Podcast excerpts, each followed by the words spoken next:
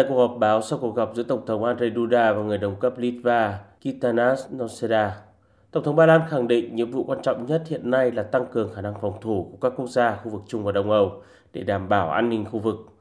Đặc biệt trong bối cảnh ảnh hưởng từ cuộc xung đột ở Ukraine chưa có dấu hiệu hạ nhiệt.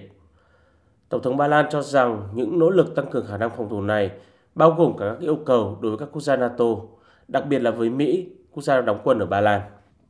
Chia sẻ về quan điểm này, Tổng thống Litva cũng nhấn mạnh tầm quan trọng của việc hỗ trợ Ukraine. Hai nhà lãnh đạo cũng cho biết sẽ sớm tổ chức một cuộc gặp với Tổng thống Ukraine Volodymyr Zelensky để thảo luận về vấn đề chung.